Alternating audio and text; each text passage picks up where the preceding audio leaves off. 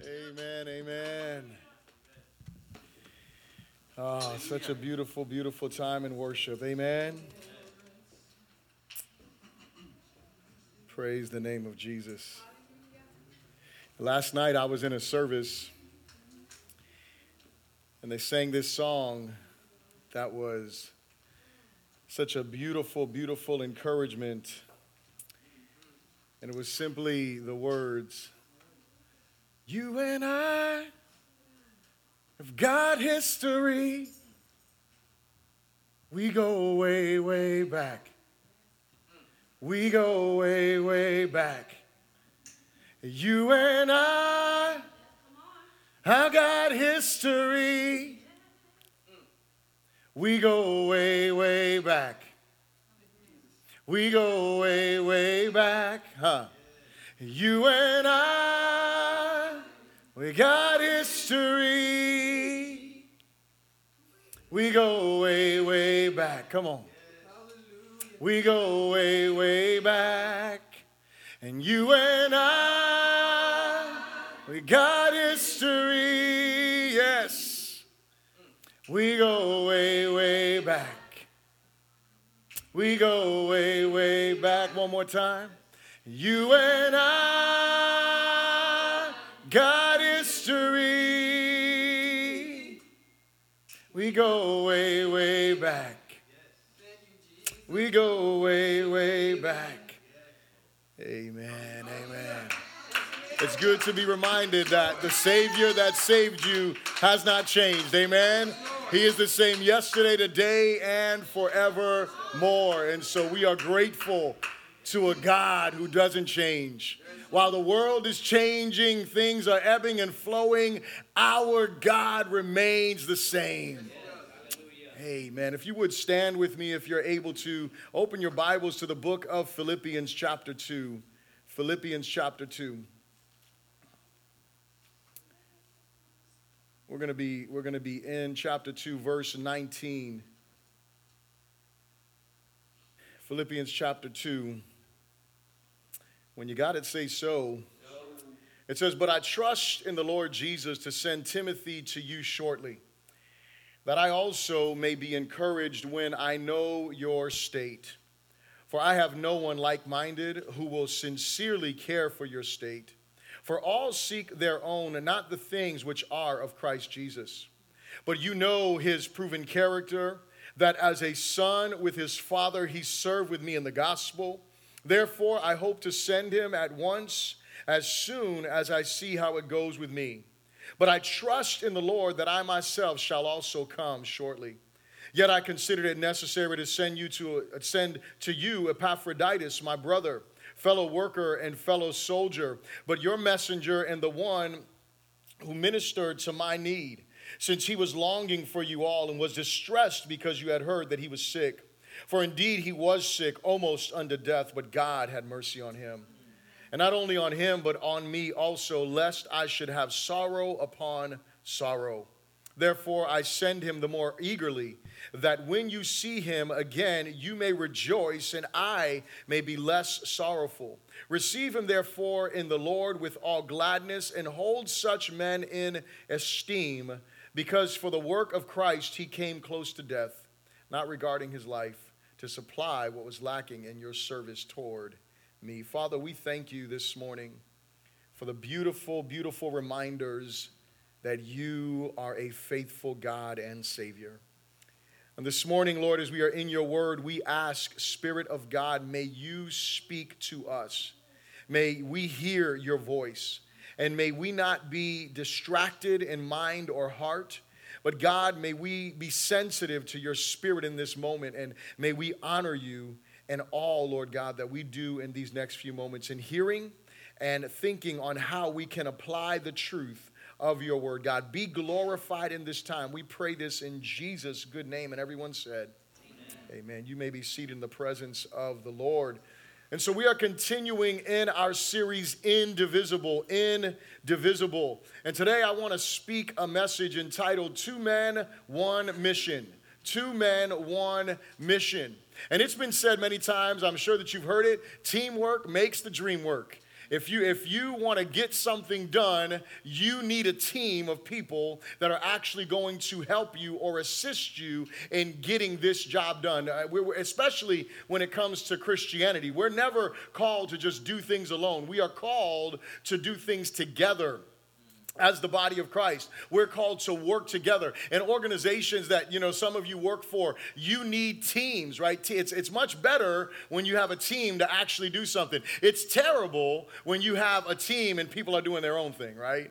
It, it, it's, it's terrible. Pastor Aldo and I, we talk about it. He has some teams, you know, that work with him, or sometimes, you know, they're not working with him so well, glory to God, or working with each other. And it becomes frustrating when you don't have that teamwork and that alignment that you need. And one thing that I remind you of is the book of Genesis, chapter 11.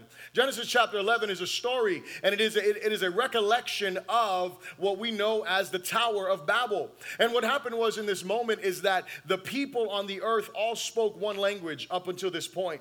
And they spoke one language, and for some reason, they came to a point where they decided, you know what, we are going to build a city and we're going to build a tower that rises to the heavens in case we're scattered throughout the earth. We're going to make a name for ourselves. And the scripture says something that is really important. It says that God saw what they were doing, and God is like, hold on a second, what is wrong with these people? And I'm paraphrasing right now, because they were deciding that they were going to do their own thing. God never instructed them to build a tower or to make a name for themselves. And so God comes down and he confuses their languages so they are no longer able to communicate with each other. I mean, just for a moment, let's imagine that. We're all in here and I'm speaking English and you understand what I'm saying. And just imagine the lights went out and flicked back on, and all of a sudden you're sitting there and I'm talking and you don't understand what I'm saying. And then you go to talk to the person next to you and you don't understand what they're saying. Some of you are married and you're like, that happens all the time. But anyway. Just, just think about that for a moment, how crazy that would have been. Up until this point, speaking the same language, and all of a sudden you are not speaking the same language. You cannot communicate, and there's no way to really get that. I mean, if you if you have ever spoken to someone who doesn't speak English, or you know, you're in a place where you don't speak the language, and you're there and you're trying to communicate, man, it is crazy trying to communicate with someone. So just imagine that happening. These people have no reference to this. But when you look at that story, while that's crazy enough, you know what God said when he was right before he confused their languages?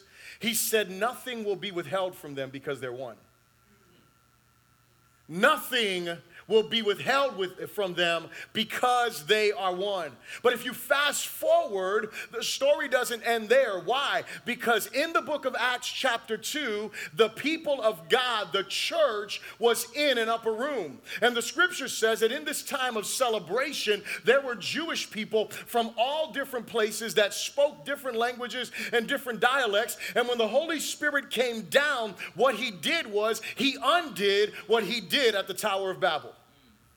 What he did was he poured out his spirit, and all of a sudden, these people that didn't speak these other languages began to speak in tongues. And you know what these people heard? They heard this language. They were speaking the same language and they were praising God and giving glory to God. God did something in the upper room to do what? The purpose was to unify.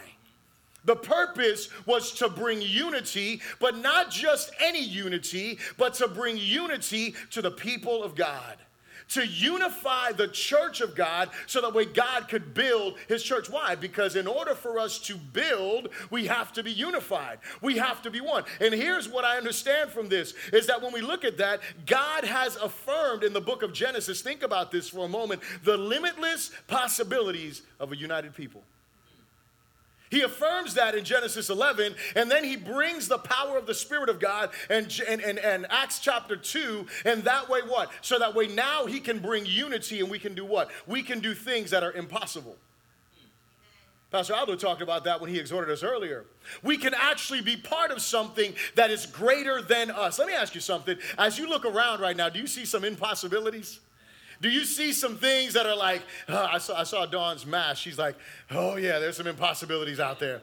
That, that, that, well, that, that expression is what we all feel, right? I, I mean, I, listen, I watched the news the other day. I had to shut it I'm like, man, I'm getting depressed. I'm like, this is craziness out here. And, and the fact is, we look around and we see some impossibilities with church. I want you to understand this because this is extremely important. We are living in a moment of evident, evident, unprecedented need. We are living in a moment. Listen, I love this. Last night, when I told y'all we, we were at the service last night, and I love the analogy that one of the pastors gave over there. He said, Man, if you saw, you know, a, a, a child that was there that had lost their parent, and that child was crying and whining and weeping and saying, Oh, where's my mommy? Where's my daddy? Oh, and they were crying. You wouldn't walk up and they'd be like, What's wrong with you, kid? Why are you crying? Why'd you stop looking at your dad? You wouldn't do that to that kid, would you? No, you would make an effort to help that child reconnect with their parent, would you not? I mean, that's what you and I would do as decent people. Come on now. And can I tell you what we are seeing right now? We are seeing a generation of people that are whining. They're, whining. They're, they're saying a bunch of different stuff, but you know what they're really saying? I lost my daddy. I lost the connection with my God. I'm trying to find my God. Church, that's the reason why you and I, we have to stay on mission. We, have, we cannot lose sight. We can't get caught up in these sidebar situations and get concerned over here and over there. We need to continue the mission. We need to continue to point people to Christ because people are crying the way they are because they don't know their daddy because they don't know their creator, because they haven't been connected. And this is, you know, they haven't been connected with their mother, the church, the body of Christ. They haven't been unified to be able to find what? Their purpose. So they're crying, they're they're they're they're, go, they're hurting. There is a brokenness that is there in church. We've got to be the ones who say, wait a second. There is a this moment is an evident, unprecedented need, an opportunity for the church. But here's the thing: apart from real unity around the gospel, we'll miss it. Apart from real unity around the gospel, we will miss this moment. We will miss this moment. I want you to think about this this morning. Real unity is only possible when we are gospel centered and gospel sent. Real unity is only possible when we are gospel centered and gospel sent. And I could have easily just ended there at the point of gospel centered, right? I could have said that's it. But here's the problem the problem is we are such selfish people that what happens to us is we are gospel centered and we are all about Jesus. And we in our life seems to be all about Jesus. And we think, hey, I'm all about Jesus, so I'm all good. No, that's not enough. It's not enough just to be content with your relationship with Christ. It's not enough just to know that you know God's word. It's not enough just to be a person who prays and is in God's word. It's not enough just to be a person who is living according to biblical standards in all of my life. Listen, those are all good things, very important. If you're going to be a good Christian, come on now, those things have to be there. However, we sing it all the time, right? It's not about us, right? But it's about Jesus.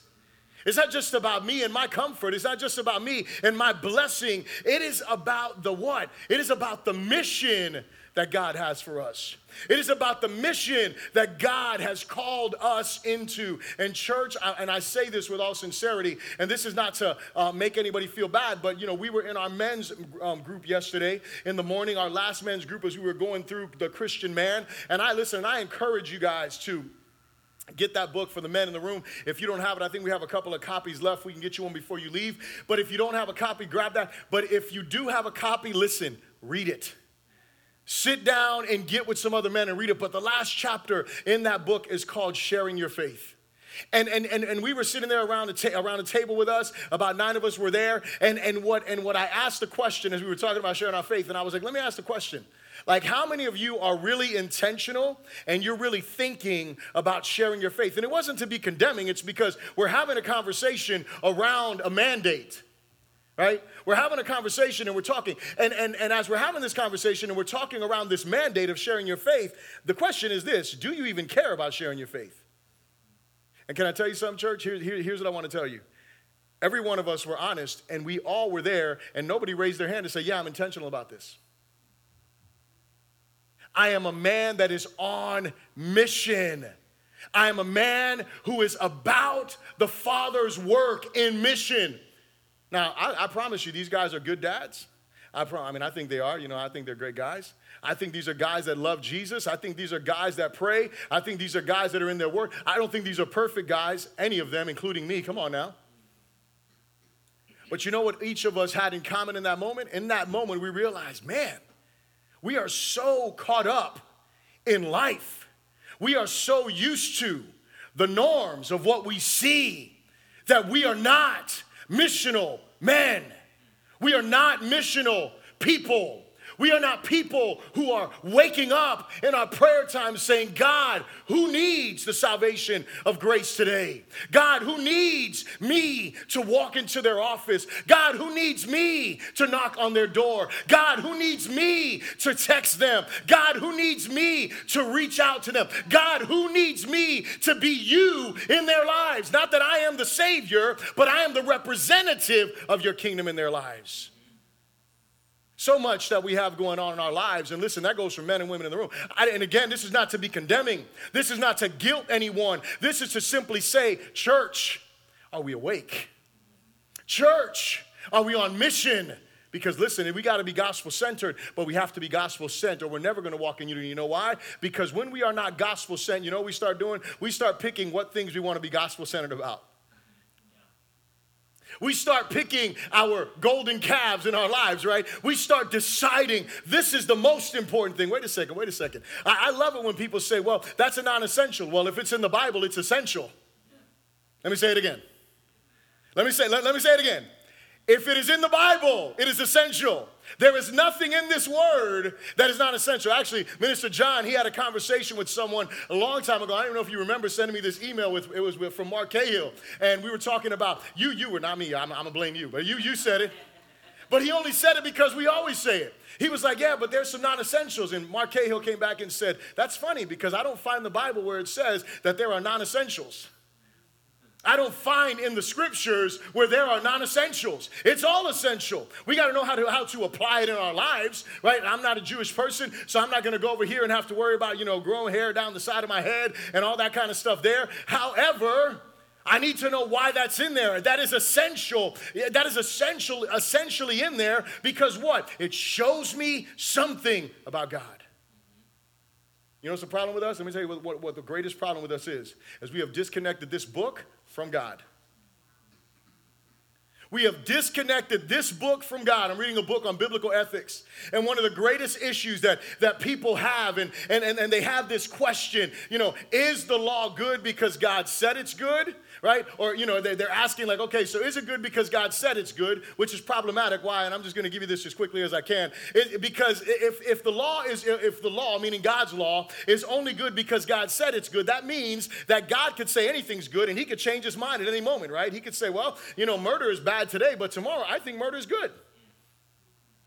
So you know, it, it, creates this this conundrum. Like, okay, well, well, is it is it that right? You know, and and and then you know you you you start to disconnect. But wait a second. But here's what the truth is: the law is good because God is good. You get that? The law is good because God is good. And when David says in Psalm 51, I have sinned against you and you alone, that doesn't make any sense because he had Uriah murdered. He sinned obviously against Bathsheba by, you know, bringing her into an adultery relationship. Yes, I'm blaming him. Come on now. He's the king, glory to God. He's the one who had the power and the authority. What was Bathsheba going to say? No. He's the king, right? He's the man of authority in that moment. He's the one that called her. He didn't have to call her, did he? He saw her. He could have repented. So yeah, it's his fault in this moment. And so we have this, this, this truth here when we're looking at why, how could David say, Against you and you alone have I sinned? You know why? Because when you sin against God's word, when you break God's law, you are replacing God in your life. You're saying, You know what? You're not God, I'm God. We disconnect this book from our lives. We disconnect this book from God. And so it's not, listen, this is not just a rule book. This is not just a morality book. This is a book of revelation. This is a book of revelation of who God is.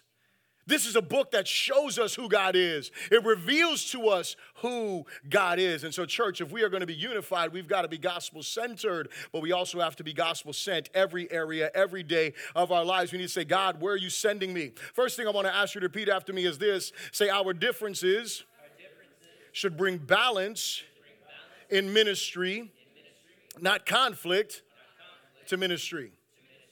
Our differences should bring balance to ministry, not conflict to ministry.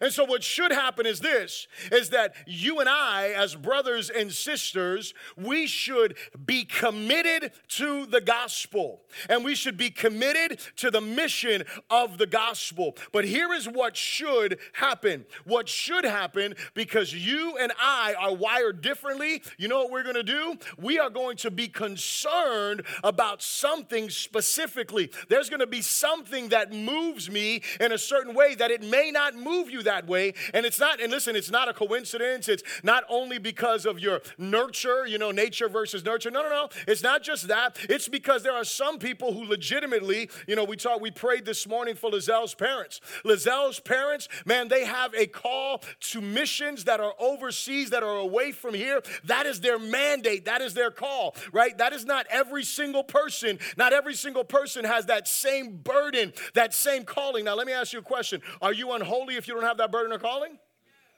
No, you're differently wired than them. But you know we should all do? We should all be missionaries in our own backyards. I'm not talking about the squirrels in our backyards or the lizards or the frogs.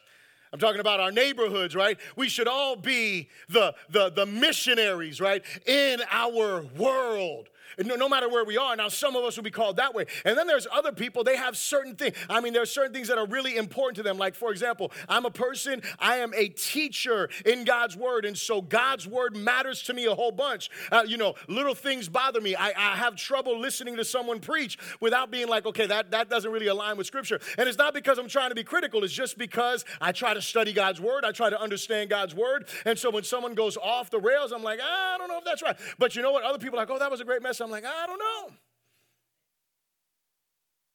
Are they not holy because they didn't notice what I noticed? No, they're gifted differently. Do you know what happens? What happens is when, I'm, when my gifting and my wiring and the way that I am becomes the driving force in everything, I don't realize that God has surrounded me with people that are different than I am.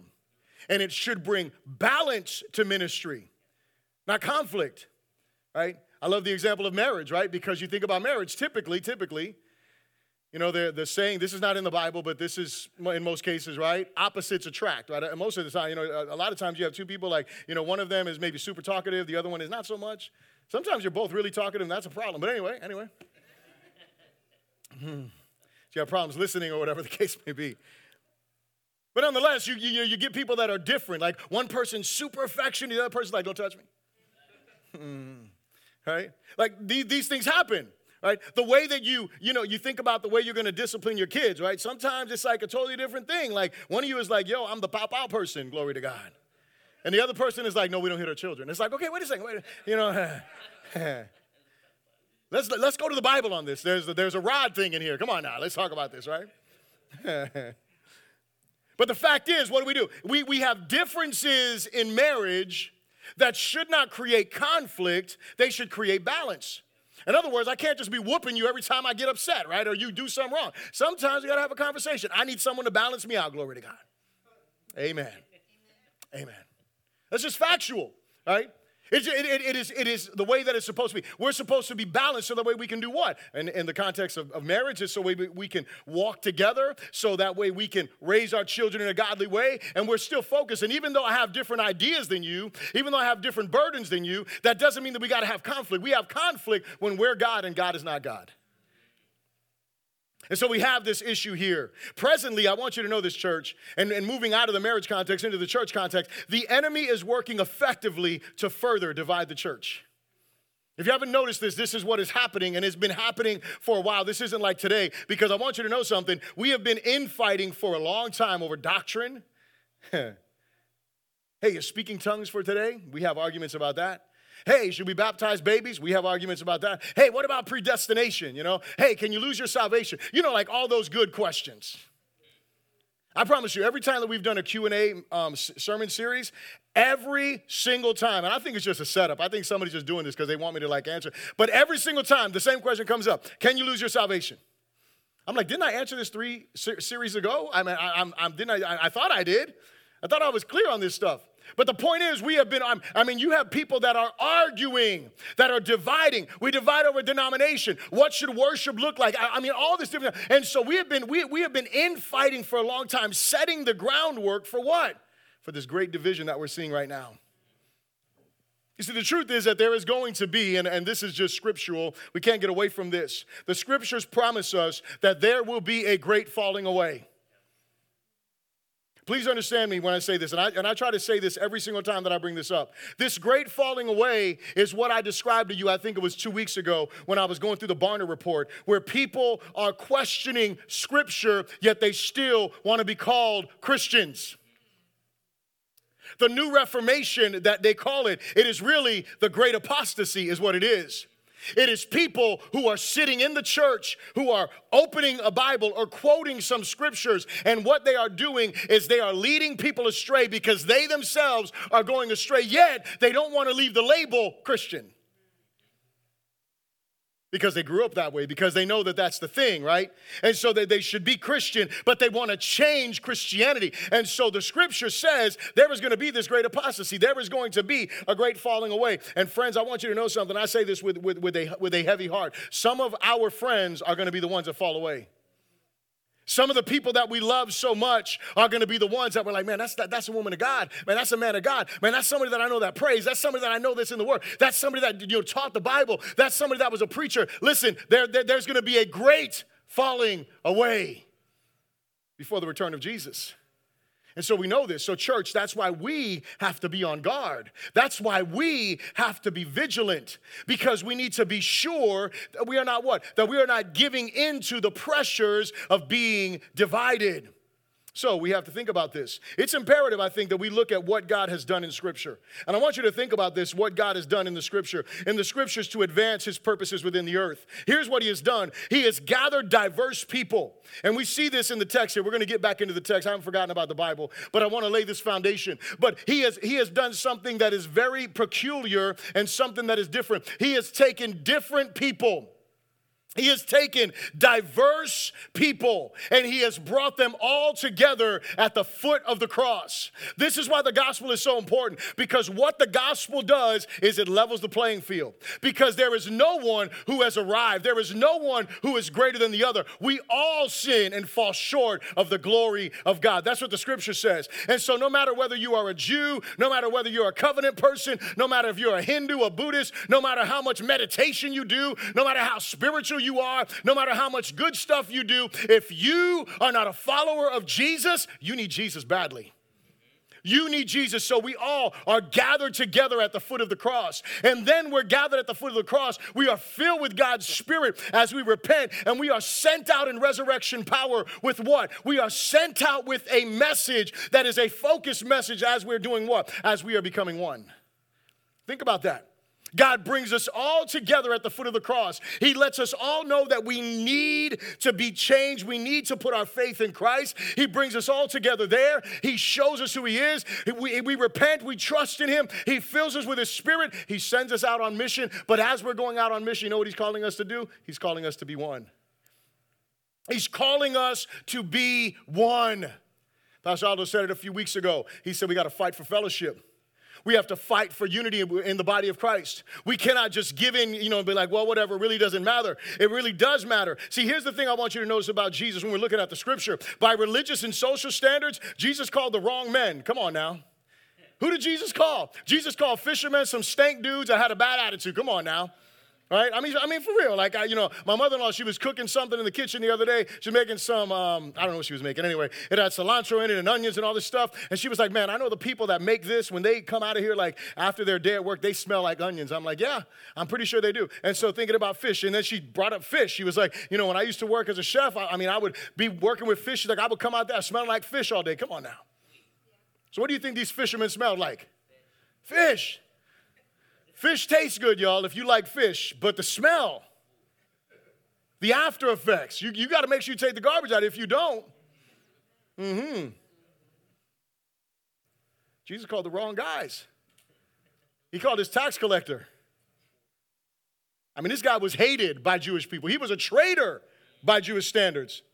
I mean, that, that, that, that's what Matthew was. James and John, sons of thunder, they want to call lightning down from heaven to kill people. I mean, Jesus called the wrong men. He, should have called really religious guys. He should have gone to the local Bible college and seminary and said, hey guys, why don't you guys come follow me? Because I need some really smart dudes that really know their Bible. No, no, no. Jesus said, no, I'm going to bring the right guys. Jesus called women. Y'all know that that was wrong, do you not? women were not allowed to be called to, to serve in ministry. He didn't just call women, he called the wrong women. Come on now. Woman over here washing his feet, and, and they're like, if they knew if he knew what kind of woman she was, wrong woman. He's like, come on, you know, your sins are forgiven. woman, woman was demon possessed. Mary Magdalene. He calls a demon possessed woman, and she follows him. I believe she was the first gospel proclamant, was she not? She saw Jesus into wrong way, right? I mean, just anyway, just I, I'm just thinking about Jesus called the wrong people. And here in this text, coming back to the scriptures that we're in, I want you to think about the three guys that we're dealing with here. We're dealing with a guy by the name of Paul. He was a purebred Jewish man, a Jew of Jews. I mean, he was a guy that was a prideful dude in his heritage as a Jew prior to him coming to Christ. I mean, this guy was like, you know, serious. He was the, he was the one Jesus should have called in the first place. You know what I'm saying? The other guy, Timothy, that he talks about, Timothy was a half Jew, half Greek. That's, that, that's not cool. You all remember the story. I don't want to talk about that too much, but they had to circumcise Timothy. I feel bad for him. Grown man, lived, lived his whole life. You want to come with me, bro? We got to do some things. Praise the Lord for grace. Amen. Amen. and then Epaphroditus, he is a pure Gentile. No Jew in him at all. Pure Gentile from everything we know. And so you want to talk about a mixed bunch? Jewish guy, half breed, and a full on just heathen. Come on now. And these are the guys we're talking about. This is the guy that's writing to us, talking to us about these other guys. Church, what I want you to realize by this is God has not changed his plans. We need to find the common ground of the gospel and then find the common mission that is there being sent by God to go forward. The second thing I'll ask you to repeat after me is this say, unity in ministry, happens when we are conforming to Christ. Unity in ministry happens when we are conforming to Christ. I said this a few weeks ago, and this burned in my heart big time as we were going through Jesus being given the name above every name. And the biggest problem in the church today is that we have stopped declaring Jesus is Lord. It is not that we have stopped saying it verbally, it's that we have stopped living it. We have decided that we are going to divide over things that if we would simply say, Is Jesus Lord here? we wouldn't be divided over it.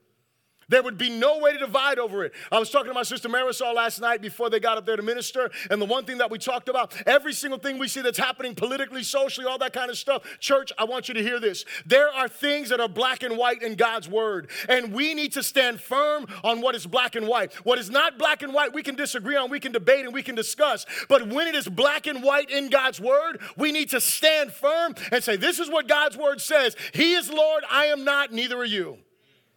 I don't care how much I like you. I don't care how much we agree on other things. This is what Scripture teaches.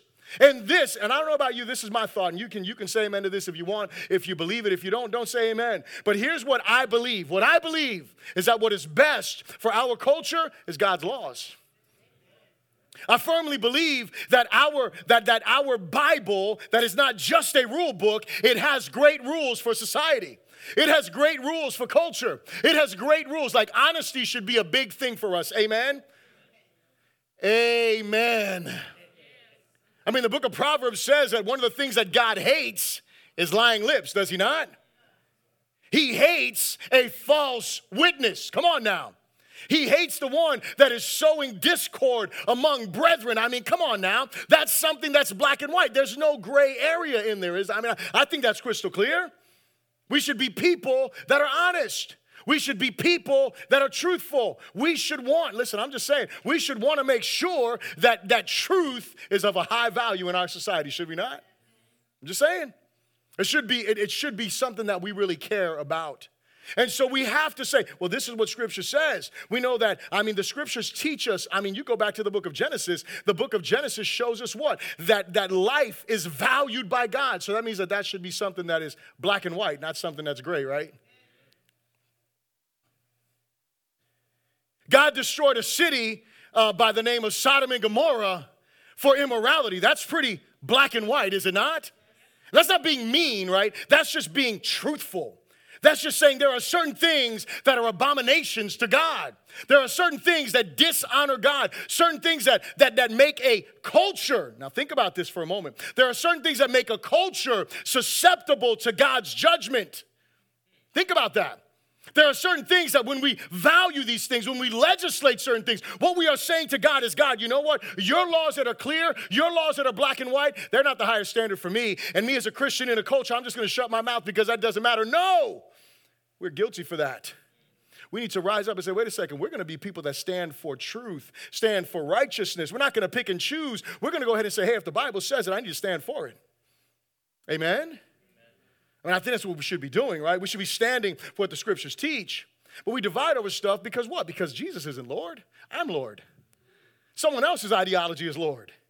Wait a second, Jesus has to be Lord in our lives. That's what we're supposed to be walking in. When we see Timothy and Epaphroditus, what do we see? We see two different men. One of them was a half breed Jew, the other one was, you know, full on Gentile. We can assume that their upbringing was different, their experiences in life were different. And yet, what does God do? Why does God do this? We just finished looking at Jesus' example of humility, of perfection. It's tough, right? You ever been in a situation where someone is like, hey, you know, well, Jesus would do this, and then you're like, well, I'm not Jesus? Ever said that? Ever thought that? I have. I'm not Jesus. I wish I was, but I'm not. I don't walk on water. So a lot of times we think, well, you know what? I'm not Jesus, so I can lower the standard. Then you're like, well, look at Paul. Paul was like the man, right? Like, I mean, this guy was serious about his walk and he was a holy man. And you see some, and sometimes we think, oh, well, there's some spiritual giants out there and they can live holy and they can live righteous. But you know what Paul does? Paul says, let me take you back. Take you back to a dude named Timothy and a dude named Epaphroditus. These are regular guys. These are your average Joes. And guess what? God has raised them up. Not because they were special, not because they had some uh, that we know of, not because they had some you know supernatural encounter with God that God walked in a room, you know, did what nope, none of that. They simply wanted to follow, and guess what? They're examples to us. So, this is going to be my longest point. You're like, well, the first point is very long. This is going to be the longest one, so just get ready. Because here's what we have in these guys is that we see that God begins with their character. And that's what makes them extraordinary men because God shows and through Paul communicating their character. So, what does it look like to, uh, to uh, the, what are the characteristics of someone who is conforming to Christ? What are the characteristics of someone who's conforming to Christ? So, we're going to look at three characteristics in each of their lives. We're going to run through this really quickly. But here's the first one in Timothy, and I'll give you the three for Timothy. If you're taking notes, you can write these down. But in Timothy's life, we see a servant's mind, we see a servant's training, and we see a servant's reward. We see a servant's mind, we see a servant's training, and we see a servant's reward. And so the first thing that we see, let's look at verse 19 to verse 20 really quick. It says this It says, But I trust in the Lord Jesus to send Timothy to you shortly, that I also may be encouraged when I know your state. And so what is Paul saying? Paul is saying, I'm concerned about you. And because I'm concerned about you, I'm going to send you somebody who is going to be my ambassador, who's going to be the one that's going to represent me. I'm going to send him to you. But then he goes on and he says something that's so beautiful in verse 20. He says, For I, for I have no one like minded who will sincerely care for your state. Think about that. All the people that you know Paul has ministered to. And Paul says, I have no one like minded. I have no one who has the same mind, the same heart that Timothy has. I have no one that is like minded. See, church, here's the thing. He, he said that will care for you, that will sincerely care for you. We must genuinely care about people. Are you here? We must genuinely care about people. We don't just genuinely care about saving them. We don't just genuinely care about influencing them. We don't just genuinely care about other things in their lives, developing them or whatever the case is, but we genuinely care for them. Question Do you genuinely, do you genuinely care for people? Do you genuinely care for people? And listen, and, and, and, let's bring that into, in, into this, this context of mission. Do you genuinely care about those who are lost? Not, not, not just that you want to make friends with them so you can bring them to church. That's a good thing to do, to bring someone to church, right? It's a good thing to talk to somebody about Christ. But man, do you genuinely care about what that person is going through in their life? Do you genuinely care for them? Because I assure you, when you genuinely care for someone, it will bring some change to their hearts. They see when you genuinely care. Second thing we see in verse 21 is a servant's training. Look at verse 21. He says this He says, For all seek their own, not the things of Christ. See, nobody in, in Rome was willing to like go, but Timothy was. Everybody else was more concerned about their own situation, their own stuff that was going on with them, what was happening in their life. And that's what happens to us, is it not? We get so consumed with our lives and what we're going through and what we're experiencing. And listen, I'm not questioning, uh, you know, the, the validity and the reality of what we're facing and what we're going through. Listen, we all go through tough stuff. Some some people going through more tough stuff than I mean. I mean that's that's just the truth. But Timothy was concerned about them enough to say, What? Man, he's been trained, he's been developed. See, we have to grow. Why, why, why was Timothy concerned about other people? Because he walked with Paul because he saw Paul's care and concern for other people, because he knew Paul cared about other people, because he watched Paul minister to other people. And so what I say is this is that we must grow in service of others by imitating those who serve others. We grow in service of others by imitating those who serve others. We do that and we grow deep in our roots in Christ. Verses 23 to verse 24 says this It says, Therefore, I hope to send him at once, as soon as I see how it goes with me, but I trust in the Lord that I myself shall come shortly. I hope to send him soon to you. The third thing is a servant's reward. Thinking about Timothy and what we know about him, there's three things we know about Timothy. Number one is that Timothy was Paul's son in the faith. That's a good thing, right? He was Paul's son in the faith. He, he walked with Paul. Paul was able to pour into him. He was Paul's servant in the mission. He ministered to Paul's needs. He was there to minister to him. But this is a beautiful thing. He became Paul's substitute in ministry as well. When Paul was incarcerated, he was saying, Listen, I'm gonna send Timothy to you. I'm gonna let, I'm gonna send him as an ambassador. It wasn't about him. This was the servant's reward. So, what is the servant's reward that we get? A servant's reward is not found in his own accomplishments, his own accolades, and everything he accomplishes for himself. It is in his ability to serve the body of Christ. See, there, there, there's a certain reward when you bless somebody. There's a certain reward when you know, listen, when I'm preaching, and I don't, and listen, I, I, this always happens. I go out in the front and I say this statement, and then everybody tells me, great job. Listen, I'm not saying that for this. But it is encouraging for me when someone is encouraged by the message that is preached. It is encouraging for me when, when, when I'm doing something for the Lord and it blesses someone's life. That is the encouragement. I was so blessed. I mean, you guys bless me, uh, you know, every year for the clergy appreciation. I'm so grateful for, you know, the gifts that you guys have given me, for the cards and the words that you guys share. I mean, that stuff matters because what? Because that's part of, I mean, my great reward is going to be in heaven. If I get everything here on earth, I ain't got nothing to look forward to. Come on now. Same thing for any of us. But there is a certain reward when I can be a blessing to someone else. Well, let's look at Epaphroditus because what do we see in Epaphroditus? And I'll give you the three for him. He is a balanced Christian, a burdened Christian, and a blessed Christian.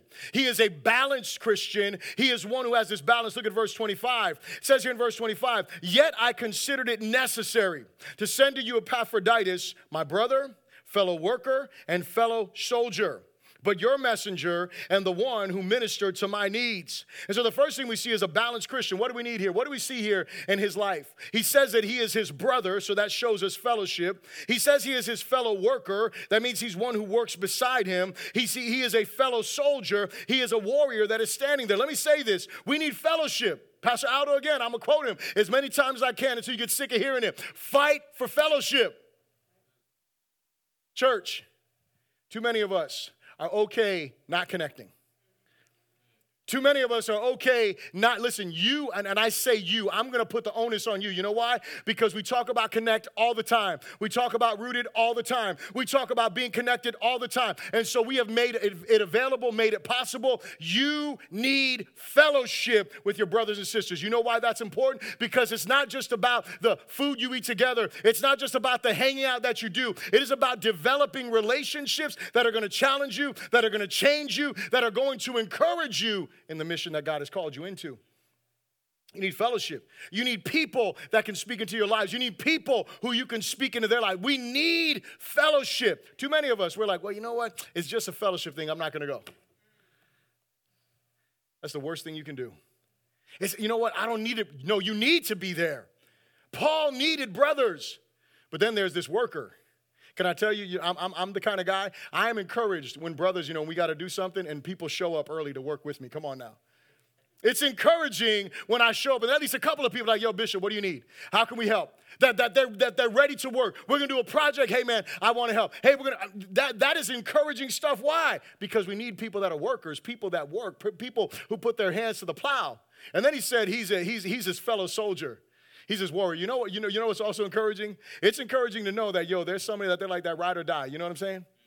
That person that is with you, that person that's gonna stand with you, not just your wife or your husband. Yeah, that, that's important. Praise God that you have that. But that brother, that sister in your life that you know, man, when I'm going through hell or high water, I know they're gonna go with me.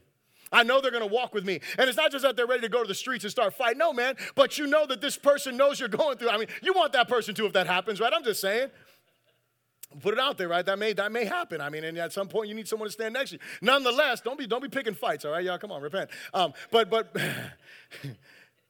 But what I'm talking about is that you know you have a brother or a sister that when there is warfare that is going on, when there is a battle that is raging, you know you have someone who is praying for you, man. I'm encouraged, man. Sister Marisol, she texted me a, few weeks ago. She's like, Bishop, I just want you to know I'm thinking about you, praying for you, blah, blah, blah. And she didn't know anything that was going on, man. But praise the living God. That was a moment because I sense in church, you know this, that there is warfare that is going on. That's not just about core faith. I mean, there is a battle that is going on. There are false prophetic voices that are out there. There are lying spirits that are out there that are communicating, and the church needs to be awake. But what we have to do is we have to engage in this spiritual warfare. We've got to engage in this battle. And what we need is brothers and sisters that are standing next to us in fellowship, that are standing next to us in work, that are standing next to us in battle, whether it's in the natural or in the spiritual, but that they are standing there and they are fighting because that is what it means to be a balanced Christian.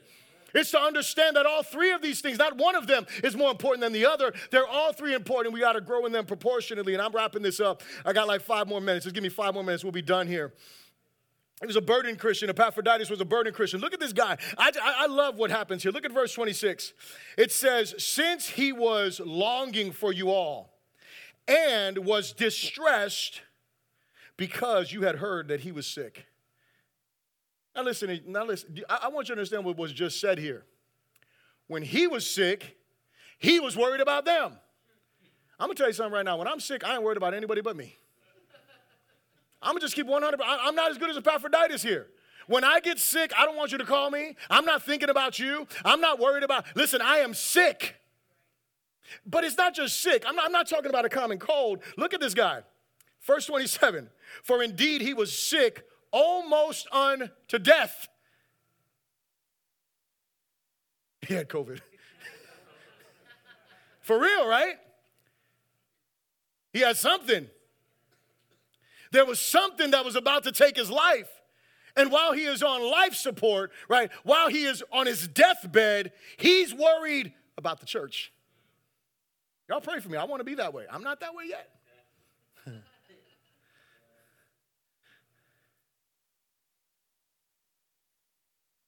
He was a burdened Christian. He cared about what was going on with others, even when he was in distress himself. Church, we have to be burdened for one another. We have to care about one another. You know what? You know, you know what was amazing about Epaphroditus? He wasn't a spectator. He wasn't a consumer. That's what we have in this, in, in this culture we live in consumers. It's all about what they get. It's all about what they receive. It's all about what they need. It's all about where they are. They're not contributors. They're not participants. They're spectators. You know how you can tell when you're a spectator? When you criticize everything. You study, you know, we're, we're, out here, right? And I, I, can say this, you know, being a person who is there. I play keys, you know, I, I sing and stuff like that. And so when I'm here, right, I am spectating in some in, to some extent. And so i'm critical of everything you know is the sound this is that and, and, and like my head is all over the place right? And so i have to like shut it off. I mean i repent all the time. I'm like god forgive me for being distracted because i want to participate. I want to worship. However when i'm sitting right there and i'm doing that even though i'm looking at things and i may see stuff that's wrong it's totally different than when i'm sitting out here it's like I'm taking notes. Well, did the drummer do this? Did the bass player do this? Is the guitar player too loud? What's, you know, I mean, all that stuff. Where the singer's on point. Like you go through all that. You start criticizing, and you know, you're like, I don't criticize that stuff, but what do you criticize? What, what, what are you studying back saying? Well, I don't know. Wait, wait a second. Epaphroditus was a burdened Christian. He wasn't just some guy that was just there looking at everything that was wrong. And here's, here, here's the thing he was, he was burdened to the point that he was willing to give his life for Christ. He was willing to give his life for Christ. Christ mattered more. The third thing that we see in him is we see a blessed Christian. Verse 28 to verse 30, it tells us this it says, Therefore, I sent him the more eagerly that we that when you see him again, you may rejoice and I may be less sorrowful. Receive him, therefore, in the Lord with all gladness and hold such men in esteem. Verse 30 Because of the work of Christ, he came close to death, not regarding his life, to supply what was lacking in your service toward me. Our greatest blessing is what? It's not measured by what we have. It's measured by how much of a blessing we can be to others. Epaphroditus was not so concerned about what, as a matter of fact, he's on his deathbed and he cared about these people that he loved and he wanted to bless them. And Paul wanted to be this blessing. And here's what I say as I'm getting ready to wrap up. When our character is conforming to Christ, ministry is effective because we are experiencing grace and we're extending grace. Think about that. When our character is conforming to Christ, ministry is effective because we are experiencing grace and we're extending grace. We're experiencing the grace of God, the mercy of God, the forgiveness of God, the love of God. And as we experience it, we extend it. You know what's the problem with a lot of folks? They're in church, but they're not experiencing grace. They're not experiencing the grace, the love, the mercy of God, so they're not extending it to others. See, it's important for us that we experience this and that we extend this to others. Repeat this after me. When the gospel is central, the mission stays central. This is going to be my shortest point that I'll make. When the gospel is central, the mission stays central. For the last few weeks, even for the last few months, I have railed against being distracted and being divided. I'm going to tell you this our greatest enemy is distraction from the gospel because it leads to defection from the mission. Our greatest enemy is distraction from the gospel because it leads to defection from the mission. When we are distracted, you know what we start doing? We stop doing what God has called us to do. We stop being part of what God wants us to be part of. We start pulling away because we don't want to continue in the mission that God has for us. I love what one writer said and this is so important. He said this, in a very real sense, we are either living Philippians 1:21, for me to live is Christ, to die is gain, or we are living Philippians 2:21, which says what? That they were all about themselves. The question is which one are you living? Are you living as it's Christ. Or are you living for yourself? My closing question is this Are you living a gospel centered life resulting in, in a, in a going life? Are you living a gospel centered life resulting in a going life? Are you living that life? If you're not, I call you today, humble your heart before the Lord. Ask Him, God, I don't want to be a person that's living for me.